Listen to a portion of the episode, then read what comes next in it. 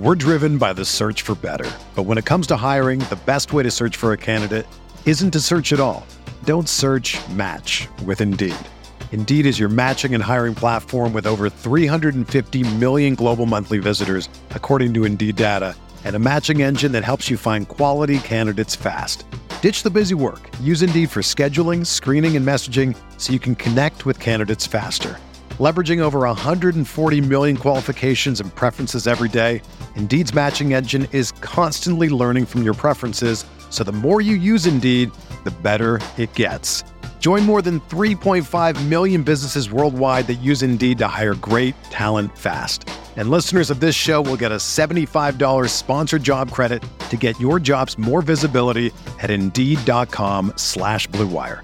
Just go to Indeed.com slash BlueWire right now and support our show by saying that you heard about Indeed on this podcast.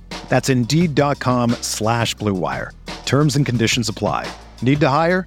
You need Indeed. Arizona, Colorado, Indiana, Michigan, New Jersey, Tennessee, and Virginia. WynnBET is now live in all these states, and the excitement of Wynn Las Vegas has finally landed in online sports betting and casino play. From boosted parlays to live in game odds on every major sport, WynnBET gives you the tools to win. Sign up today for your free risk $1,000 sports bet. Download the WynnBET app now or visit WYNNBet.com to start winning. Ah, yes. What's good, everybody, and welcome back to Veterans Minimum. Hope you guys all had a Merry Christmas, Happy Holidays, Happy Week 16, Happy Fantasy Playoffs, Happy What's Up 4 and 1 against the spread once again. Congrats. This episode is a old recording. When I was out in Vegas for the first time, linking up with my guy Will Blackmon, former 12-year NFL DB, played for the Jaguars, the Packers, the Washington football team, the New York Giants, Super Bowl champion. And it was the first time that we linked up. We've been working together for a couple of months on a podcast called Upsets and Underdogs which over there you get the pro, the pro athlete, and the sports better, and that dynamic. It's been really fun working with Will, getting to know him more, getting to learn about the game, man. Because something that we talk about on this episode is, yo, there's levels to this. And for as much as I feel like I know football, there's levels, and uh, it was it was really cool to get to link with him and to talk to him. And we talk a lot about his playing career, playing for the Giants, uh, coming back from ACL surgery, a little MMA versus boxing debate. He's a big boxing guy. I'm a big MMA guy. And also what phase two of his career, which he's in now, of being a professional athlete going into the media world where he's had hits on Colin Cowherd's show. He's working with Blue Wire on Upsets and Underdogs. And it's been cool, man. Will's my guy. I appreciate him all the stuff that he's done for me. I hope you guys enjoy this episode. At Will Blackmon is where you can find him. At Veterans Minimum is where you can find everything for the show. At Nick Day is 10 is where you can find me. Oh, almost forgot. You could have heard this episode last week if you're a member of the Patreon. Next week's episode you can catch on the Patreon now. Patreon.com slash veterans minimum. And we'll catch you guys later. For real this time. Veterans minimum. I hate seeing that. I made vet minimum last year.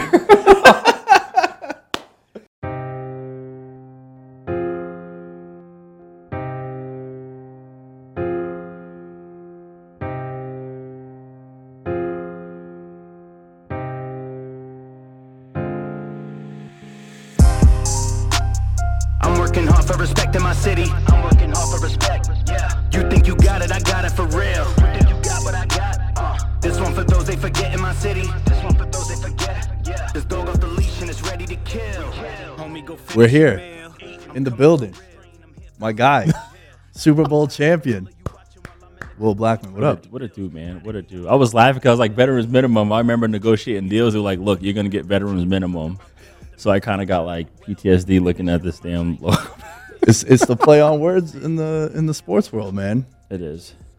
What's the deal? I'm happy to finally be on your show. Look Yeah. at this. You got the big logo on the back. I got I got the fresh gear upstairs. It's funny. A lot of my buddies have been like, "Yo, how come you haven't asked Will to be on your show?" I was like, "I want to get Will on the show in person. I don't want to do the whole over webcam kind of thing. Though the dynamic is dope in person, is just way better." I feel you. So I'm uh, listen. This is your show. I'm not talking. So I'm Dude. listening to you. so, so here's the thing, right? I got I've done I've done thousands of podcasts in my life. This is the first time I talked to someone that won a championship for one of my favorite teams. How about that? How's but that? but it's like but it's like legit like your fa- like your team. Yeah, not no- like a favorite team. Like I have favorite teams. This is like your team. though. nah, number one draft pick overall, New York Giants. Boom. And you know about this. You see me stressing every time we do the show when they're You losing every games. time. You were stressing today because Mike Glennon got knocked out. So now you have no quarterbacks. Logan Yeah. Ryan. Prayers, prayers, and and help. That's what we need, dude. Tell me a little bit about that season, man. You were telling me before when we linked up and we were hanging out watching the game. Another thing I want to say. I feel like I know football. You're casually just watching the game and you're like eating your chicken wings, and you're like, "Oh, run to the right, boom, run to the right," and then he's like, "Oh, he's gonna do like an outcut, outcut." And I was like, "Man, there's levels." I There's was I was I was chilling with my feet up in the room eating wings and calling out plays. Yo, that was because like I'll, watch a game sometimes and then I'll I'll notice something and I might call it out once every like you know 20, yeah, 30 because you plays. see tendencies and right, you see stuff like tendencies. you see a certain guy coming in motion. Right, you've right, seen that play before. But for you to just do it on like a whole drive, you call like four out of, four and five plays was pretty impressive. Yeah, that's but that's just how I watch football, man. I um I watch it like I'm studying film. Like towards the towards the second half of my career, um like year 7 and on, I I really really learned like how to watch film. And so now and I not only learned, but I became obsessed with watching film. So now when I watch it, I just I'm so used to like situational football because that's that's the NFL. The NFL is all situational football. Everybody runs the same plays offensively, defensively, special teams. So it's just situation. Then you know the coordinator, you know the tendencies, you know the formations, you know the down distance, you know the clock, you know all these things. And so when I was when I would watch film and study, you have to study enough so that you can process those things in a matter of like three seconds. So right, you're like, okay, plays over. Then you're like, all right, what down is it? Okay, it's third and third and seven. Okay, third and seven. You're kind of like, okay, we're probably gonna. They need to get to the stick, so we, mm-hmm. we might run some pressure here. You know, because they need more time to throw this football. So then you get the call, whatever they call a pressure as you expected. Is it man pressure? Is it zone pressure? You know, is it a little bit of both? And then, boom, you get the call. Well, no, then you see what personnel they're in. How they're lining up. Well, no, who's in the game? Is it is it is Oh. it twelve personnel, which is one running back, two tight ends, or is it is it eleven personnel, which is three receivers, one tight end, one running back? So that gives you situation what they're gonna do. You know, depending on so you, you have you get all that stuff before you line up. And you got to do that in what 20, 25 seconds. No, you got to do that in like three or five because they lined up. that's right. So you get the call and you line up. So then, you know, if you're if you're matched up, you got to find your guy. If you're not matched up, you go to your side. Then you're looking around, observing, go through the cadence. If somebody motions or shifts, then it changes your call. Maybe a tight end goes to the complete other side, called tight end trade. That changes the whole strength of the formation. So now the calls completely change. Dog is nuts, and then ball snaps. Let's go. And then you got to do it again. Yes. For three hours, bro. What changes? What what changed that made you understand Phil more? Year six, seven, like because? I wasn't making any plays, and I was I was trying to I was trying to make plays just based off pure athleticism. You know, because my, my numbers were off the charts in terms of what I did athletically, and I can play any position. But if you want to be effective, you have to study because mm. they're studying you. So they're finding ways to get a chink in your armor. You got to find a ways. It's literally a chess match because you that's you have film, so everybody knows what's going on. You know, so for me, it was like, man, I need to figure this thing out. And I remember my teammate at the time in Green Bay, Charles Woodson, he was making plays, but he wasn't even practicing. You was gonna say, you gotta practice, you gotta practice, you gotta practice. Charles did not practice my first year in Green Bay, and he went to the damn Pro Bowl. I think he had like seven to eight picks, something like that. And so I remember the next year he wasn't practicing again, but he was still making plays. And I'm like, I don't know how he's doing it. I said, I'm gonna figure this thing out. Let me go. Let me go watch film. So I go back to the facility one day on my own at night. It was like 7:30, and I go into the the uh, the defensive back room, and somebody left the projector on because I saw the blue light. But apparently, somebody was changing um, whatever they were watching, and I go in, and it's Charles. Charles is in there at 7:30 watching tape, and he said, "Hey, come have a seat. You know, I'll show you some things." I was like, "Yeah, I'm gonna sit down." Now this is this this is when you saw him not practicing. Yeah, so this is my second year in the NFL. Okay. And he showed me how to watch. He he I saw him watching film at night when everybody was gone. And he sat down he said, Hey, sit down, I'll show you some stuff. So he was showing me like ten- tendencies, he was showing formations and plays. And he, he kind of came up with like, hey, if I see a play on film that jumps up three times, if I see that matchup in the game, he said, he said I'm just gonna jump it. I'm gonna play the tendencies, mm. right? I'm gonna jump the route. So if they run this same play every time on third and three, third and three, and I see it show up in like four different games on, they run third and three, they run this, let's say, dragon, which is a drag slant. Um, he said if I see it third and three and the formation is the same, he said I'm just gonna jump it. If they do something different, good for them. But usually they don't. That's how he made all his plays. And then when I turned on the light, the whole the whole room looked like a chemistry like a chemistry lab. He wrote a game plan like within the game plan. That's how you end up going to the Hall of Fame, right? Yeah, when you take a when you take no seriously though, when you take a legit like a a superstar athlete, and he prepares like that, you get a Hall of Famer. How many guys you played with that were so talented, but they didn't really pop off on tape because they never did that next step of That's Research The, that's the norm. films. That's the norm. So there's a lot of guys that There's are a just lot of guys who don't know how. Yeah, There's a- if if anyone who hasn't who anyone who has been healthy and only played like three or four years is probably why. so it's not a it's not a fit and physical thing. It's a more mental. You It would is- say it is, it is 100% mental. Oh yeah. You know, like when you say like, hey, you know, that system doesn't fit his style. There's, I mean, you can adjust somebody, but at the same time, like it's it's about the preparation and study, man. Like that's that is that is abs- absolutely everything. Because what that did is it 100% slowed the game down. You mm-hmm. know, because you because you know everything. You know, just like how you know all the gambling and odds and all that stuff, like you can just rattle off and it's second nature to you. When you study film like that, the game is second nature. So I got to the point where, okay, I'll go through a I'll go through a week on how I prepared, right? So let's say we just played Sunday. After the game, if it's an away game, I'll probably watch the game on the iPad on the plane. If it's a home game, I'll just go home and probably like chill out and I'll watch the, the night games if we have a day game. And then Monday, we'll come in, we'll review the game as a team. Um, and then we'll kind of like introduce the next team. And so maybe I'll like look at a little bit of the next team, you know, just maybe more of the stats and the roster who's playing. And then Tuesday is our day off. But because I know the practice plan Tuesday, I will watch first and second down only. And that's why because Wednesdays, that's what we're practicing. We're practicing first and second down on Wednesdays. So I will preview it. Hmm. And that's usually your runs and play actions, right? Like first and second down. So I will watch only that in advance just so I can get a step ahead for Wednesday. So then Wednesday we go through it. Then when I get home Wednesday, I usually come back to the facility because it's easy to watch film there. I'll come back at night. I will review. I would review our Wednesdays, and then I will watch third down only, because on Thursday we're going to go over third down. So it's complete third down practice. there's Maybe- a whole practice dedicated just to third down. we'll review first, second down a little bit, but it's dedicated to third down. Maybe some two minutes in there.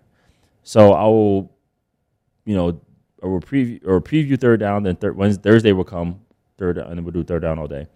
Then after practice, same thing. I will review um, third down, and then I will preview two minute red zone goal line short yardage. Because Friday, that's what we're gonna do. Friday's a shorter pra- a shorter day. It's like a walkthrough. No, we have a full on because we got to get real life situations. We won't tackle, but it's real, it's Right. full speed. And then Friday, I'll probably review a little bit, but usually I- I'll either just chill or take you know the kids out, take my wife out to dinner or something like that. And then when Saturday comes, I'll watch full games. And by then, we'll probably have the call sheet solidified. So I'll watch full games and I'll match. I'll call a game myself. So first, okay, it's first down. What are we calling on first down? Okay, we're probably gonna call this. You know, it'll probably base personnel. Probably gonna run the ball, depending on who we're playing. If we're playing the Chargers. We're gonna come at nickel. And so I'll play a full game. I'll probably watch like three or four of the recent games, watch full games, and then therefore when Sunday comes, I already played the game. And so it's like Sunday's the that the week is the hardest part. Sunday is the fun part because I already I already played the game. I already saw everything everyone was gonna do. Yeah, you still need to execute, but it took stress off of me because a famous quote. I remember D'Angelo Hall told me that I think it was Kevin Mathis said he said, D'Angelo Hall, you're a rookie and you run, apparently you run a 4 1. And D Hall was like, Yeah, I do. And he said, he said, but I guarantee you, Kevin said this to D'Angelo Hall. He said, I guarantee you I can get to this spot before you can. Because I know the play's coming. Mm. He said, That's film study. And I was like. Yeah. I mean, that blew my mind just hearing all that. A whole day, per, like just for first and second down, and then for third down too. So then you end up playing in the Super Bowl. I was in attendance for Oh, that. I didn't even mention individual matchups, Yeah. So studying players. so Like, where does where does that fit in? So that I I add that in every time I watch a- a situation. So like when I in 2015 when I was in Washington, every week I had a different matchup. So one week I had Odell, one week I had Julio, one week I had Greg Olsen, one week I had you know whoever. So not only be, I didn't plus I played everywhere, mostly nickel, but if I had a matchup, I would watch the situation so I knew what was going on around me, but I will also watch the players cause to know what he was doing. So then when you end up playing in a Super Bowl for the New York Giants, I was in attendance too. And uh, how different is that layout since you do have two weeks to prepare? Does that change at all? Yeah, I mean, you you practiced hard the week before, and then the the week of you just you practice, but you you're not going hard. You just walk through, but you're reviewing what you did. So you have the real practice the week before, And there's a lot of media and right? There's a lot like of that. media and stuff like that. So and plus you want to be healthy. So we we have the real practice, all the situation stuff, and then the week of we just review because we have mandatory media obligations, and you don't want anybody getting hurt. Tell me a little bit about that 2011 season. Was that your favorite season that you played? No, God no. Really, I mean, despite winning? I will say that was my favorite, like because of the playoff run. Because I got there late. I got there like towards the end of the season, like early, I think early November. Because I actually, when I got released from Green Bay in 2010, I remember, I remember my wife woke up was like, "Hey, I had a dream the Giants going to sign you." I'm like, "Yeah, right." I'm like, "Go to sleep," you know. And sure enough, my agent called me like three hours later. Was like, "Hey, the Giants want to work you out. You know, you're going to go to New York." And this is 2010. So I go to New York and I remember I was in my hotel, and I think the Bengals were calling me, and my agent was like, "Yo, the Bengals gonna call you." He said, "Do not answer the phone." he said, "Don't." He said, "Because you're in New York. I want you. Giants is a good situation, especially if you like you pass your physical and work out." So remember, I go to see the doctor. My knee was like jacked up, like really bad from tearing it the previous year. And I remember the doctor was like moving my ACL. He was like, dude, your knee's like not fully healed. Like it's not intact. He said, but because I like you, he said, I'm going to let you work out. He, he cleared me even though I straight up failed the physical. How'd you get hurt? Just making a cut versus the Vikings in the Metrodome. Boom, tore ACL, MCL, and meniscus. All Damn, that the stuff. whole- the whole the deal. whole knee. yeah, the whole deal. Um, and so it was a struggle to come back, which is why I got cut because I was never healthy. You know, which is another crazy part about the NFL. And especially like they did the surgery, they did the rehab, and I still didn't recover. So, so I failed my physical, but I still go work for. I still go work out for New York, and by the grace of God, I felt good during that workout. So it was me, a couple like scouts throwing the football. It was and Dave Gettleman, and I ended up with one leg, ran a four five eight, and did the drills. And Dave signed me on the spot. How different was your run when you came out? Oh, I ran I ran four for one, two legs. So, but I, I tried to train and I signed me on the spot.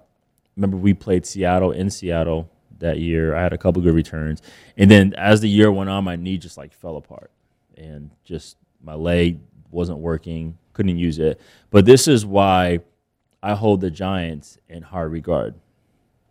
I do because I remember. So when I signed with the Giants, I signed a, a, a waiver, meaning like, hey, if you get injured again, we're not responsible, right? And it was like a split in my contract too. So at the end of the year, I remember Dr. Ronnie Barnes, Byron, and I forget who else came in there, and they were like, "Look, I know we wrote this in the contract, but you really got to get your leg fixed." Mm-hmm. So right there, Ronnie ripped with the contract. He was like, "Pick any surgeon, pick any rehab place, even though like you're not part of the team anymore. Like, pick." He said, "We'll pay for it the whole time." Is that uncommon? That that I does not, from my knowledge, that does not happen. Seems like it wouldn't happen. So no, honestly, and this is during the lockout year too. Yeah, that's right. Because the John, I remember that was when Cam was a rookie Yep. and he came in. And I'll never forget that first game he plays the Cardinals and like broke the passing record for a rookie. And Right. that was a short So season. that was a lockout. That was it was before the right when the lockout happened, and every Eric, I picked my surgeon.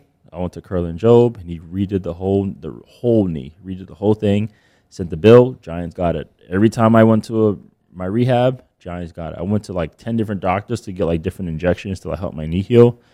Sent to New York. They paid it. They paid it all the way through until I don't know. And I remember too when I left, Jerry Reese, um, former GM, was like, "Hey, here's my card. Like, let me know when you're ready." And they say sometimes they say it as courteous, but I was like, "I'm gonna call you when I'm ready." And sure enough, 2011 came. Um, I got another surgery just to clean up some scar tissue. Giants took care of it again, and, and just keep in mind this whole time I am not a member of the New York Giants. I am a free agent, and they're paying for all my medical stuff, which they were not responsible for legally on the contract. and this is also before you even talked to them. This is after the first time I was with them. Got it. Yeah. Um, and then I called Jerry Reese. I said, "Hey, I'm ready to go." He was like, "Okay, I'll keep you on the short list." They brought me in, I think September for like a you know a cattle call workout. Like 30 guys came and worked out, and then he put me on the short list again. And then I think a bunch of guys, bunch of corners got hurt that. I think there was like 26 guys on IR when I went over there, and they called me and it was like, "Hey, we're gonna." They called me like on a something weird. You know when someone calls you when it's a team because they will call you like six o'clock in the morning because I'm on the West Coast. So I knew like okay, if it's six o'clock in the morning, it's a team East calling me. team. Yeah, yeah. That's what happened when I went to Washington too. They called me in a crackerdon too.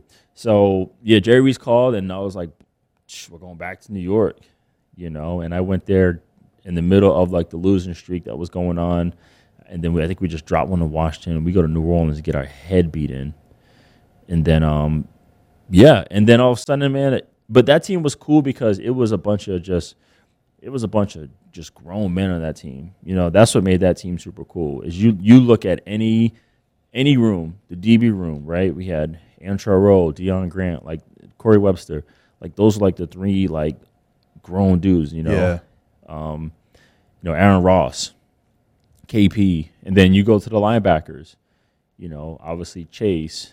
You know, he was a leader. You know, Jaquan was was he was a young buck on the team. Um, you know, you go to the. I mean, we had easily the best defensive line. Yeah. In terms of we had an eight man rotation.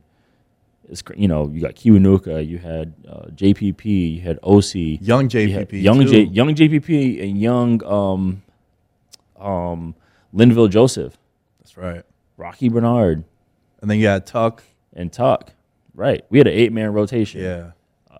The glory days. the glory days, yeah, and that's just our defense. And offensively, obviously, we had running backs with you know Brandon Ahmad. I mean, you don't get more grown man crazy than that. And our whole offensive line was legit. We had grown receivers. Yeah.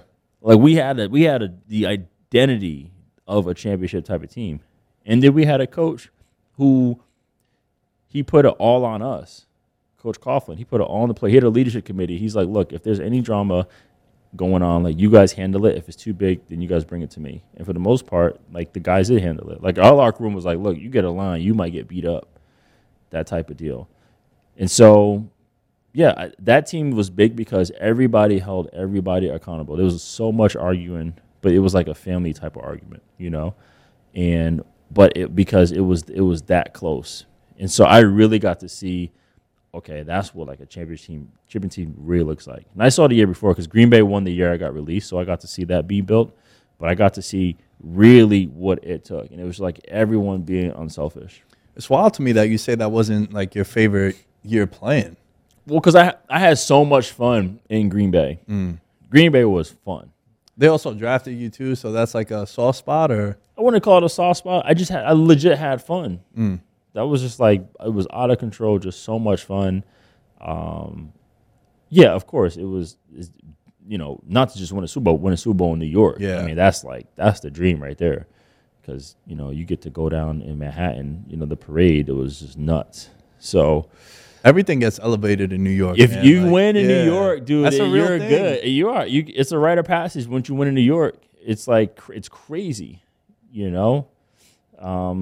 Think about like for as great as Odell has been, if he don't make that catch Sunday night football against the Cowboys as a giant, Right. he's still going to be a great receiver, but not to the point where uh, dude has the most social media followers of anyone in the league. dude if you're if you're good if you're really good on new york you're good Mm. you're good Yeah, and that's for every sport too. Like they, you know, what's crazy, man? They honor the '94 Knicks so much.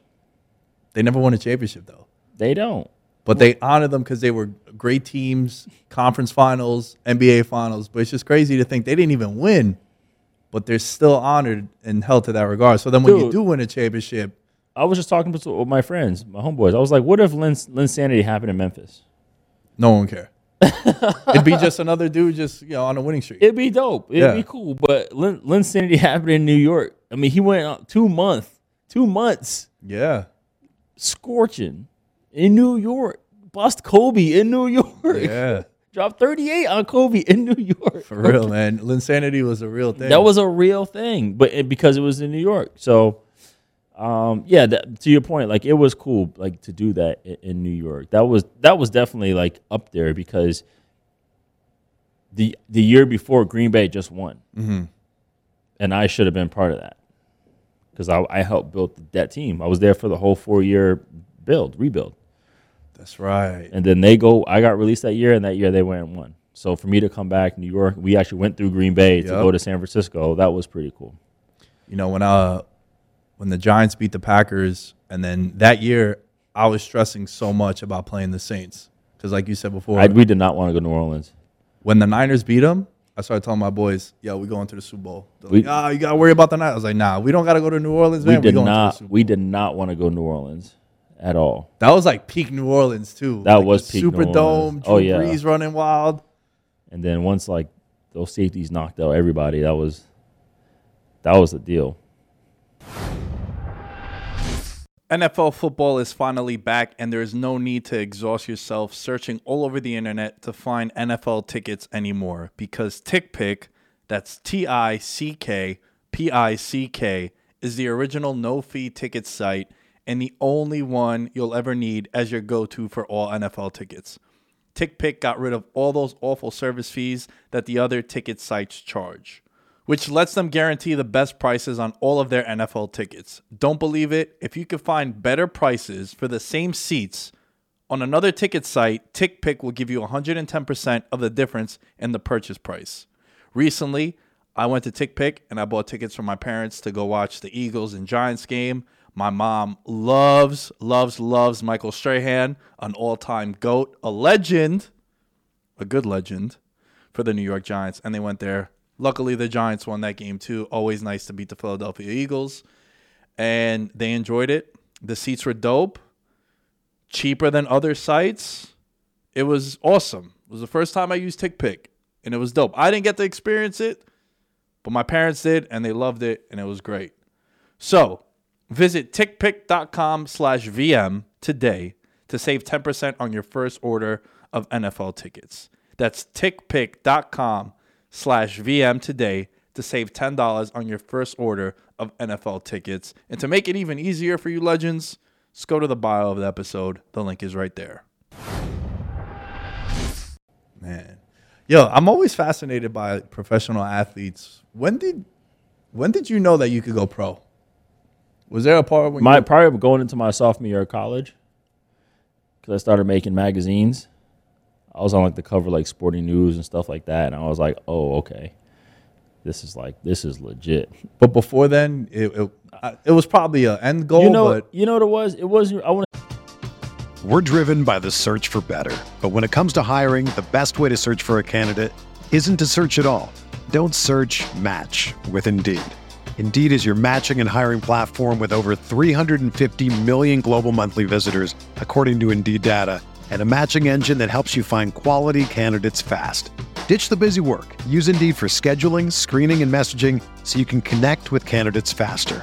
Leveraging over 140 million qualifications and preferences every day, Indeed's matching engine is constantly learning from your preferences, so the more you use Indeed, the better it gets.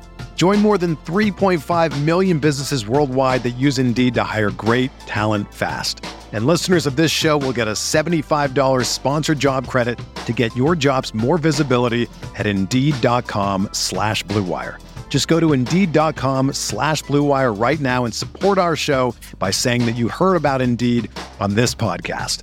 That's Indeed.com slash Blue Wire. Terms and conditions apply. Need to hire? You need Indeed. Say it was really an end goal. It was just more so like, um, like it was like one opportunity at a time. Because even when I was young, I had no idea. Like I didn't know what, what football recruiting was like. You know, my best friend Jamal's in here. Like we we never we never talked. I never talked about like I want to go to the NFL. I love football. I was diehard football. I always played football. I never, but I never talked about it, and I never, I knew nothing about like going to a, a private high school. His brother ended up going to that uh, high school I ended up going to, uh, Bishop Hendricken, and that was a private school, and a lot of guys went there um, to play against the best competition, to you know get opportunities. I knew nothing about that. You know, I knew nothing about playing college football. I didn't even know how it worked. And until my brother, he was a student at Boston College, and his roommate was a graduate assistant, and he told me about this camp. I go to the camp, and all of a sudden, I got people talking to me, like, "Hey, you know, you read my mind. I was going to ask you how you ended up at BC. yeah." And that's, I had people talking to me, and I had no idea how it worked. And BC was my very first offer. They offered me when I was like 14 years old, Damn. and then the rest was history. Now I got, I got to learn it because they're like, "Who the hell is this kid from Rhode Island that BC just offered?" You know. So that's kind of what it was for me. So my point is like every time, I was like, "Oh, okay, I got an offer from BC." All right, now it's like this is what it's like.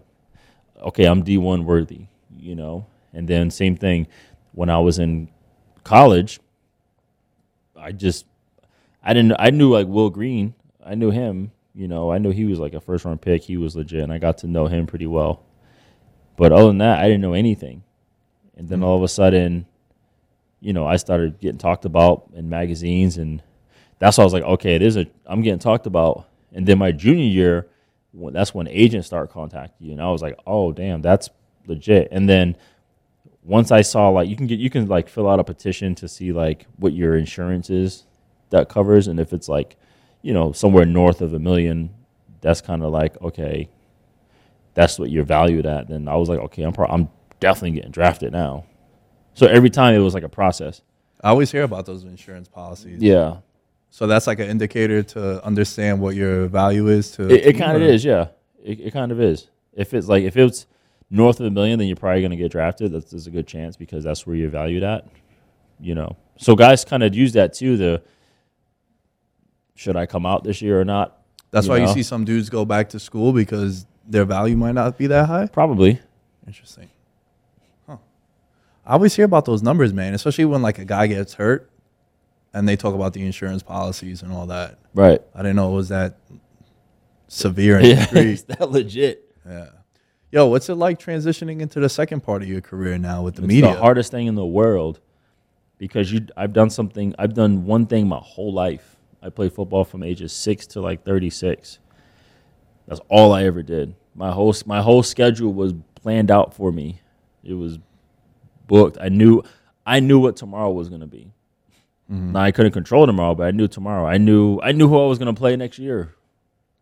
You know, um, like I knew that. Where now it's like, okay, I have to, I got to make my own schedule. You know, I run my own business. I got to do this. I got to do that. It's, it's just different. So the adjustment is hard, but I had a, I would say I had a smooth transition because I already had stuff lined up, ready to go. So I've been very, very fortunate for that. Where I would say the majority, it's hard because it's literally like taking the hamster off the wheel because they're like a lot of guys struggle because they don't know what's next, and it's not even a matter of like what's next. It's it's what else am I going to be passionate about? You know, I played football because I was I was I was passionate, I loved it, and I put everything into it. So for me, it was more so like I want to find something else that I'm gonna be passionate about. That I want to give my all to. I don't want to just do anything. Like first, did I want to go coach at first? Probably not. I didn't. I didn't. I didn't really want to coach. You know, I started doing some studio stuff in TV, and I was like, ah, this is fun, but it doesn't like Excite you? it doesn't like it's exciting, but it doesn't like move me like football did. You know. Yeah, because you said with football, you thought about it the next day and you were looking forward to it. So maybe like with the media at first, you probably weren't as intrigued, but it grew on you. No, it grew on me because I eventually, eventually, I found a lane.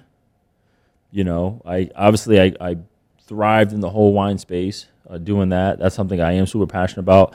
And then I I got to uh, my mind is like more creative type. I kind of want to be able to do like what I want to do and talk what I want to talk about. And so when the when the blue wire opportunity came, that was kind of like okay, this is it. You know, I get to I get to run you know point guard you know, and then also have a shooting guard. You know what I'm saying? Like like that's what's cool to to do that. So all those opportunities help me like get to like help me understand like what lane I want to be in.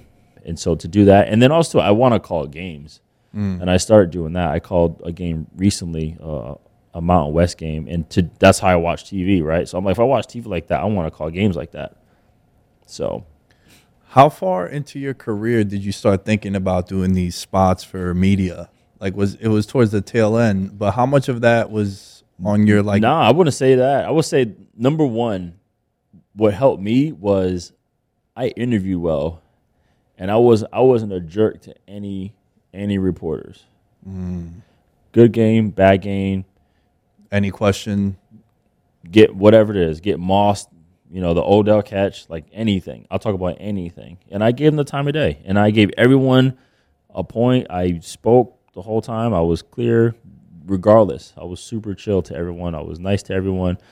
And Working with you too, man, with upsets and underdogs, I can see that too. Like your whole like setup is just laid back, low key. Yeah, and, and let's discuss it because I feel like too, like that's my opportunity to get the message right. If I'm, if they're like, "Oh, what happened?" I'm like, uh, "Whatever. He just made a good play." It's dismissive. No, we're not. Well, it's dismissive, but also it leaves. That's just one sentence that I put into the article. They got to fill out the rest. Yeah. So let me give them majority of the paragraph, and they fill out the one sentence. So now the article is written how I want it, how I want it to, because it, it literally came from me. I gave them a full soundbite of what happened, you know, so where they're like, "Damn," because honestly, if people don't, re- I'm thinking about, I'm literally, I'm thinking about this as we're talking. You know, I didn't realize that was my strategy, but I was doing that. Because think hmm. about it, if you're doing an interview, you have a deadline. You got to write you, whatever. Let's say a thousand words, two thousand words. If you get an interview and somebody gives you, Marshawn Lynch. if someone gives you like, but he's different though. That's that's Yeah. a, he's a different because it is what it is with him. He's funny. If I gave you like at least eighty, you know, eight hundred and fifty words of your thousand word thing, I helped you. You know. And so I would do a lot of like local stuff too, local radio, local TV, a lot of things like that. And so I just built a relationship from day one on. So then when I actually the first person, one of the people that I, I built a relationship with when he was a beat writer was Garafolo, when he was a beat writer for the Giants. So when I was done playing, the first person I got a call from Fox, and it was a recommendation from Mike Garafolo. He was like, "Hey, you guys need to uh, give Will uh, an audition. He like he, he'll be good on TV. Not burning bridges. Ne- never burn bridges Yeah, that's one thing that I've noticed in like because it's pointless. You know, you should- you should. First of all, you never know, but why burn bridges is pointless because you just never know. Yeah. There's one thing I want to talk to you about also is uh, your love for boxing. Is that another passion of yours? Because I'm a big MMA guy, and I always see you tweeting more about you indulge in UFC, but I feel like I would define you as a boxing guy. Yeah, I here's the thing. I I loved UFC, and I Loved, you said. Well, what changed? I, no, I st- I still like UFC, but I loved it when you know the the 205 and 185 was like lit. You So know, like Jon Jones and Anderson. even even further back, you know, we could say even when like, you know, it was Chuck and Tito and early stages. yeah, Yeah, you yeah. know, But what changed? the though? GSP BJ, you know, BJ Penn Wars. I know that's a little lighter, but what changed is Conor messed it up for me. Dang. Conor McGregor messed it up for me. I don't know if it's a polarizing take, but I do feel like a lot of people feel no, that the way reason no, about the, no, the reason why Conor messed it up for me because Conor is supposed to be the one. He's supposed to be the guy. He's been the guy though. No, but he's he's supposed to still be the guy. Conor should never have lost to anyone, ever, and it's always because it's like it's up and down for him. You know, it's up and down. I feel like he outgrew the sport. Like Conor outgrew MMA and UFC, and that's why he started doing the boxing thing. And there's that old, I think it's Hagler said it's hard for you to wake up at 5 a.m. in silk silk pajamas. It is hard. It is. It, So that's probably what happened with him when Mayweather throws, was that nine figures at him? It is hard, but but that's a, but that's what I'm saying though. But Mayweather gets nine figures, and he can do that still. Very fair. He can still get up. Like you look at you look at other sports, like Tom Brady has seven rings, and he's still pissed off, and still wants to get more, and is upset when he doesn't have a good practice. You know what I'm saying? It's like all these all these like great ones, they just they just need a reason. They just need a reason and they want to obliterate everybody and really separate themselves. And it's almost like disappointed because I think Conor it, Conor should have been that guy. And he made it cool. I was like, okay, yes, Conor's here. Especially like when you know his story too. Right. You know? That's why people got behind him too. Yeah. That's why I got behind him. That's why I got behind Dustin. Dustin came from the gutter too. Yeah. Like I watched his documentary Fightville a long time ago before he got to where he was. And so that's kind of what it is for me. But boxing, it, I mean, it started again. My boy Jamal's here. Started childhood, man. His, his, it was actually his family that used to get all the big fights, all the big heavyweight fights back in the day. Um, all the Tysons, all the Riddick Bowes, all the Lennox Lewis, like all those. And we would all get up and we would go to his house and we started watching boxing. So it was more of like tradition where we always did that. So it got to the point where it was like just tradition for me to always watch big fights, even if I wasn't like huge, you know, breaking it down. And I just always stuck with watching big fights, and then it just grew on me to like really like learn and try to break it down. I'm I'm just a massive fan, and that's how I watch it. Yeah, there's always there's always conversations about like boxing is dying and boxing isn't a draw, and then you see some of the purses that these guys make. That's what I'm saying. like, you yeah. you guys may get bored watching it on the film, but then you see these guys are getting broke off. The thing about boxing though, I feel like I'm more captivated by the main event in boxing. Whereas UFC, I went I went to UFC at, in Madison Square Garden. We were there for the first fights. Like there's something about MMA, and I don't know if it's because there's more ways that you could finish. There's like submissions and there's head Yeah, you don't know. You don't know. So that makes it more. Why am I interested in this dude making his debut fight against this other guy who's on a three fight losing streak?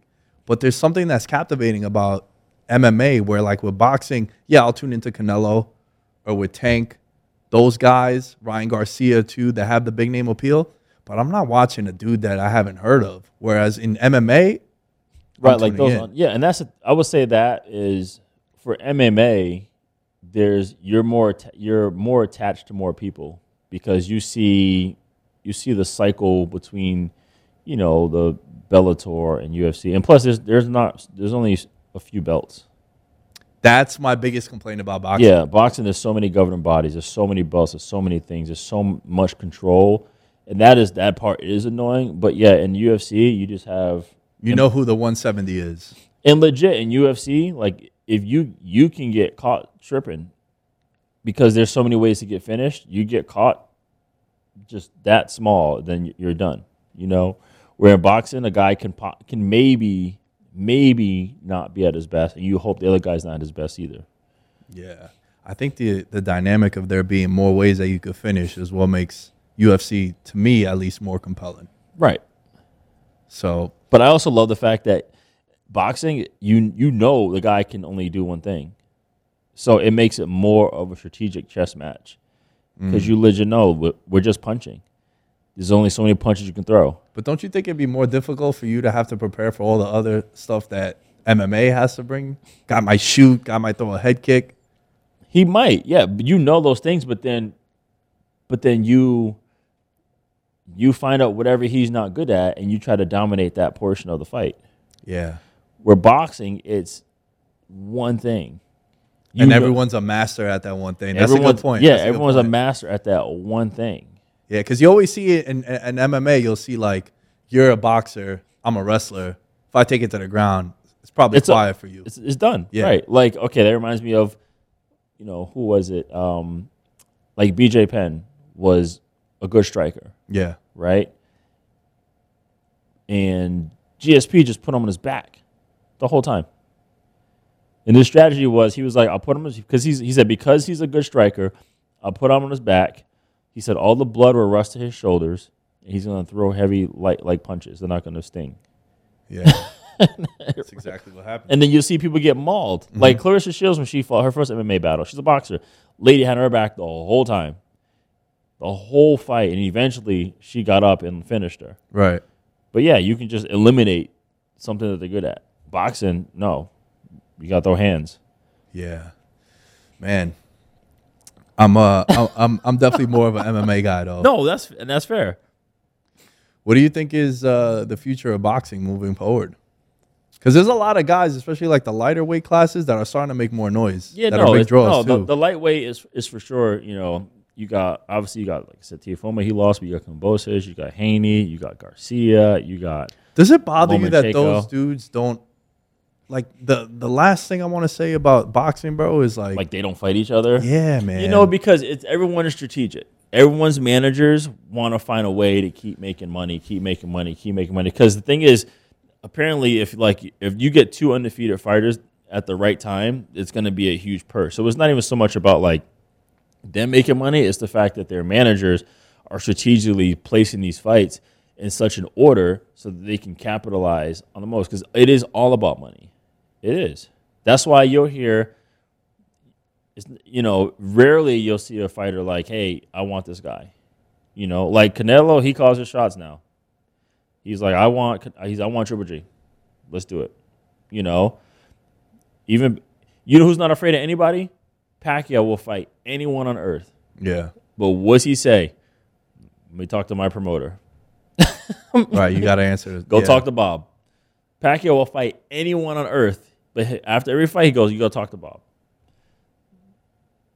Yeah, we're like the the UFC. You kind of it's like next in line. You got contenders, but that's probably because it's all under one umbrella. so it's easier. well to, dana's full control yeah, which people don't like either. the the pay's bad compared to what these Right. boxing. When he make. took when he took away their sponsors, I was a wrap. Yeah. Yeah. Dude, we got to wind this down. We're uh, over the time. I know we got. Like, ready to go. Yeah.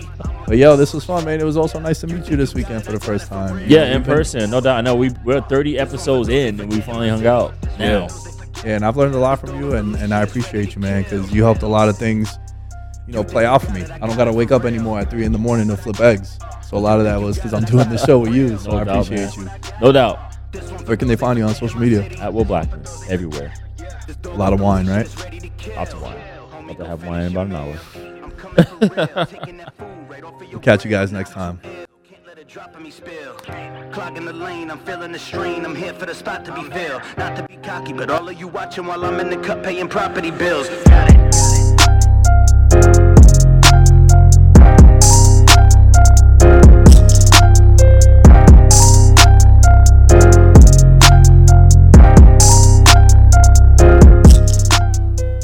Everyone is talking about magnesium. It's all you hear about. But why? What do we know about magnesium?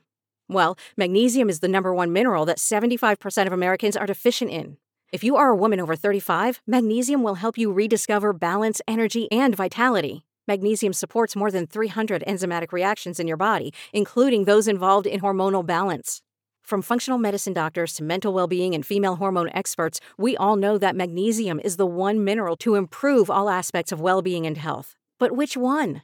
Magnesium Breakthrough from Bioptimizers, the trusted choice recommended by leading experts with seven best absorbed forms of magnesium to ensure your body receives the support it needs for overall well being. Go to bioptimizers.com slash balance today and use code BALANCE10 for 10% off. Support your journey to wellness at B-I-O-P-T-I-M-I-Z-E-R-S dot com forward slash balance. Magnesium Breakthrough from Bioptimizers, your foundation to optimal health and vitality.